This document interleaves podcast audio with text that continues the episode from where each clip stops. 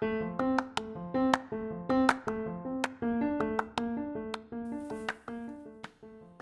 pernah bermimpi ketika aku masih belum cukup umur untuk memikirkan apa yang akan aku lakukan nanti di kemudian hari. Apakah besok aku akan menjadi dokter? Ataukah mengikuti jejak orang tuaku? Menjadi abdi negara yang memastikan masyarakatnya agar tetap tertib pada peraturan yang ada. Ini adalah podcast milikku bisa kamu dengarkan jika kamu hendak mendengarnya. Aku hanya ingin berbagi. Itu saja. Apa pun yang bisa aku bagikan dalam pembicaraan ini.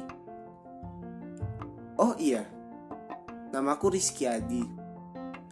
Dan aku masih berstatus pelajar di salah satu sekolah kejuruan yang ada di Jawa Timur.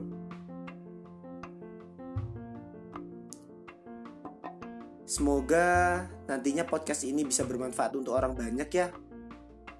Membicarakan apa yang perlu dibicarakan. Mungkin cukup sekian dulu perkenalan kali ini. Barakallahu fikum.